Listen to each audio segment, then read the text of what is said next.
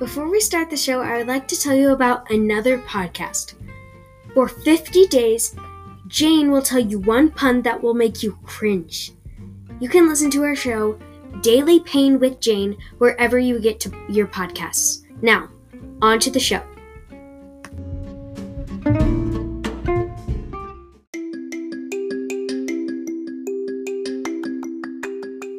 Hello and welcome to Box of Books. This week I will read the fifth chapter of Anne of Green Gables by L M Montgomery. If you remember what happened in last week's chapter, Anne woke up in her Green Gables room and named the cherry tree outside her window. She went downstairs and ate breakfast with Matthew and Marilla, and she finds out she and, and Marilla will go down and talk to Missus Spencer to, to send her back to the asylum. Okay.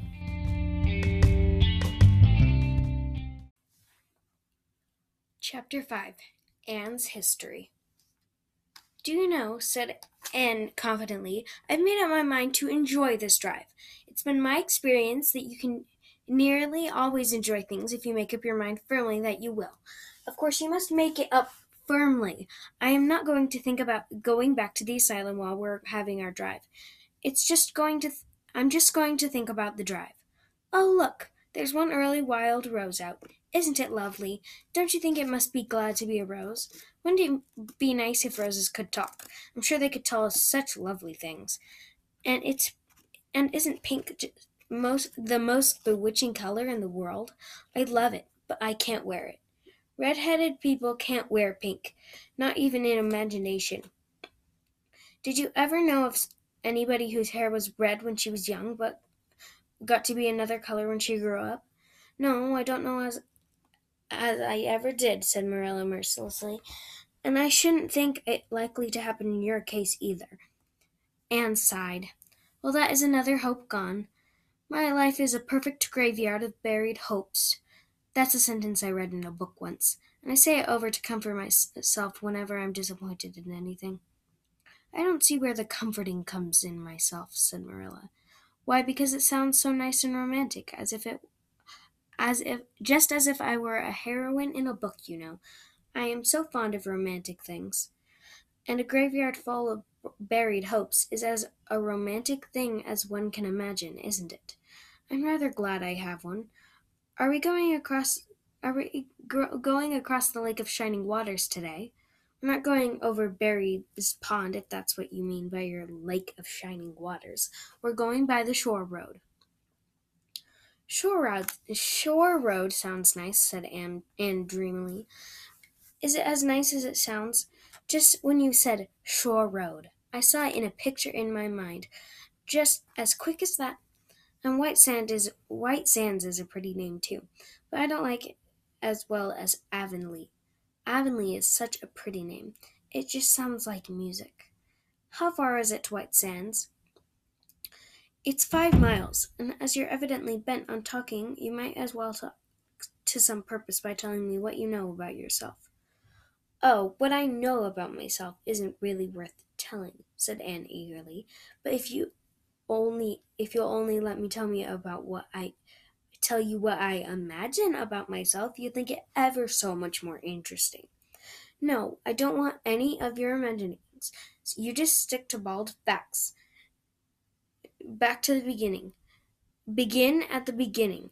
Where were you born, and how old are you?" "I was eleven last March," said Anne, resigning herself to bald facts with a little sigh.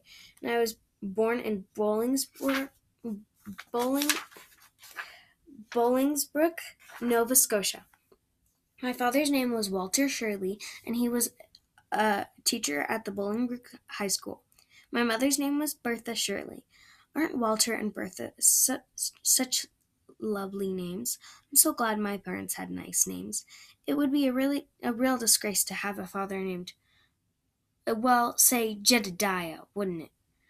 I guess it doesn't matter matter what a person's name is as long as he behaves himself," said Marilla, feeling herself called upon to inculcate as good a good and useful moral. "Well, I don't know," and Anne looked thoughtful. I read I read in a book once that a rose by any other name wouldn't smell as sweet, but I've never been able to believe it. I don't believe a rose would be as nice if it was called a thistle, a thistle or skunk cabbage. I suppose my father would be had been a good man even if he had been called Jedediah, but I'm sure it would have been a cross. Well, my mother was a teacher in the high school too, but when she married my father, uh, when she but when she married father, she gave up teaching. Of course, a husband was a responsibility. Missus Thomas, Missus Thomas says said that they were a pair of babies and as poor as church mice. They went to live in a, a weeny teeny little house in Bolingbroke. I've never seen that house, but I've imagined it thousands of times. I think it must have been a honeysuckle, ha, honeysuckle over the parlor window, and lilacs in the front yard, and lily of the valley outside the gate. Yes, and muslin cur- curtains in all the windows. Muslin curtains give a house such an air. I was born in that house. Missus Thomas said I was the homeliest baby she ever saw. I'm so scrawny and tiny, but no- and nothing but eyes. But that mother said I thought I was perfectly beautiful. I should think a mother would be a better judge than a poor woman who came in to scrub, wouldn't you? I, I'm glad she was satisfied with me anyhow. I'd feel so sad if I thought I was a disappointment to her, because she didn't lo- live very long after that, you see. She died of fever when I was just three months old. I do wish she'd lived, uh, lived long enough to, for me to remember calling her mother. I think it would be so sweet to say mother, don't you? And father died four days after afterwards from fever, fever too. That left me an orphan, and folks were at their wits' end, so Missus Thomas said. What to do with me? You see, nobody wanted me even then. It seems to be my fate. Father and mother had both come from places far away, and it was well known that they didn't have any relatives living. Finally, Missus Thomas said she'd take me, although she was poor and had a drunken husband. She brought me up by hand. Do you know if there is anything in being brought up by hand that ought to make people who are brought up that way better than other people? Because whenever I was naughty, Missus Thomas would ask me how I could be such a bad girl when she had brought me up by hand, reproachful like. Mister and Missus Thomas moved away from Boling- Bolingbroke to May- Marysville, and I lived with them until I was eight years old. I helped look looked at, look after the Thomas children. There were four of them, younger than me. I tell you that I and I can tell you they took a lot of looking after. Then Mister Thomas was killed falling under a train, and his mother offered to take Missus Thomas and the children, but she wouldn't want but she didn't want me. Missus Thomas was at her wits' end, so she said, what to do with me. Then Missus Hammond from up the river came down and she said she'd take me, seeing I was handy with children. I went up the river to live with her in a little clearing among the stumps. It was a very lonesome place. I'm sure I could never have worked. I never have lived there if I hadn't imagination. Mister Hammond worked at a little sawmill up there, and Missus Hammond had eight children. She had th- twins three times. I like babies in moderation, but twins three times is in succession is too much. I told Missus Hammond so firmly when the last pair came. I used to get so dreadfully t- tired carrying them about. I lived up the river with Missus Hammond over two years. Then Missus Ha- Mister Hammond died, and M- Missus Hammond broke up housekeeping. She divided her children among her relatives and went to the States. I had to go to the as- asylum in Hope Town because nobody would take me. They didn't want me in the asylum either. They said they were overcrowded as it was. They had to take me, and I was there for four months until Missus Spencer came. Anne finished up with another sigh of relief this time. Evidently, she did not like talking about her experiences in a world that didn't had not wanted her. Did you ever go to school? Demanded Marilla, turning the sorrel mare down the shore sorrel mare down the shore road. Not a great deal. I went a little the last year I stayed with Miss Miss Missus Thomas. When I went up the river, there, we were so far from school that I couldn't walk it in winter, and there was vacation in the summer, so I could only go in the spring and fall. But of course I went in while I was at the asylum. I can read pretty well, and know ever so many pieces of poetry off by heart. The the Battle of Ho- Hohenlinden, and, and a bird after Flodden, and Bingen on the Rhine, and most of and most of The Lady of the Lake, and most of the Seasons by James Thompson.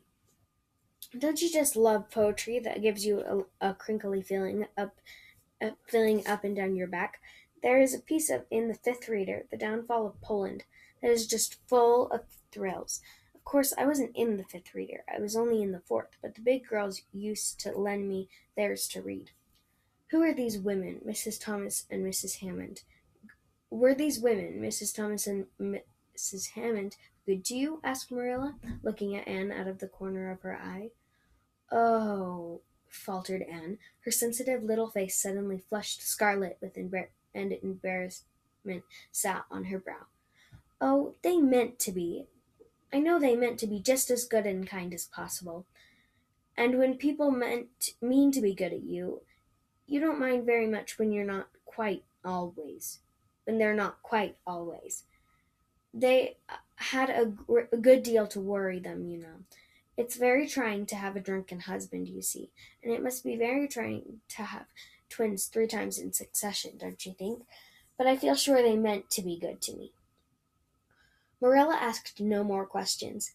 Anne gave herself up to a silent rapture over the shore road, and um, and Marilla di- uh, guided the sorrel abstractly while she pondered deeply, pity suddenly stir- stirring in the, her heart for the child. What a starved, unloved life she had, she had had, a life of drudgery and poverty and neglect. For Marilla was shrewd enough to read between the lines of Anne's history and divine the truth.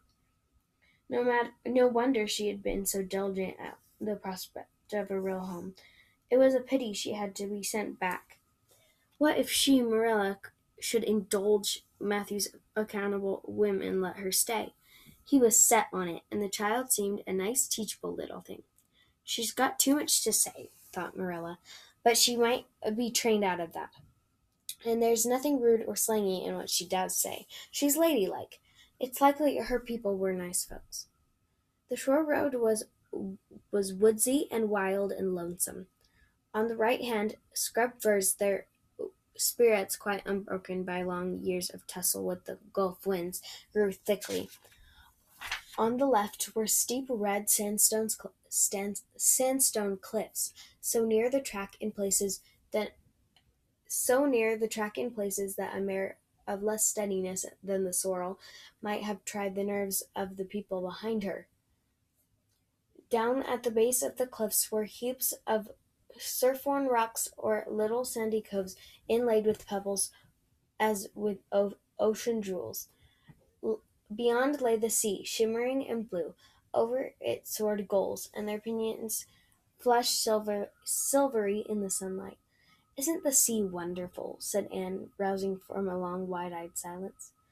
"Once, when I lived in Marysville, Miss- Missus Thomas, Mister Thomas had hired an express wagon and took us all to spend the day at the shore ten miles away. I enjoyed every moment of that day, even if I had to look after the children all the time. I lived it over in happy dreams for years, but this shore is nicer than the Marysville shore. Aren't those gulls splendid? Would you like to be a gull? I think it, I would. That is, if I couldn't be a human girl.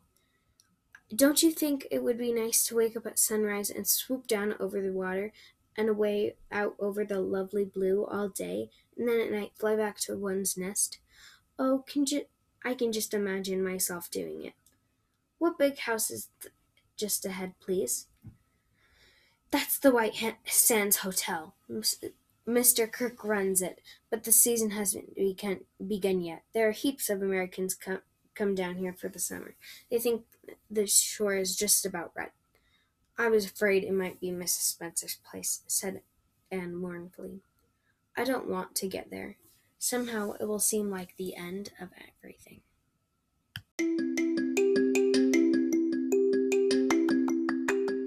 That ends the fifth chapter of Anne of Green Gables by L M Montgomery.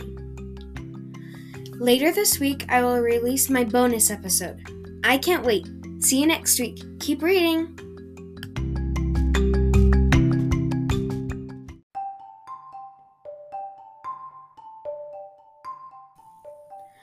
Hi guys, I'm glad you're still listening after even after the episode ended, but I've decided to add a new segment to the show um, for shout-outs. I have already been doing some shout-outs for my sisters and my cousins, but I've just in the show notes, but I've decided to put them in the show because they're easier to hear in the show. But um, this week's shout-out is to my cousin Adri. Hello, Adri. I'm glad you're listening. Um, after I, I'm just excited that you're that I have some listeners that listen every every week. And um, after I finish the book, I hope that you'll go and read it for yourself because it's just the best book ever. I love this book so much. But thank you for listening. Okay, keep reading. Bye.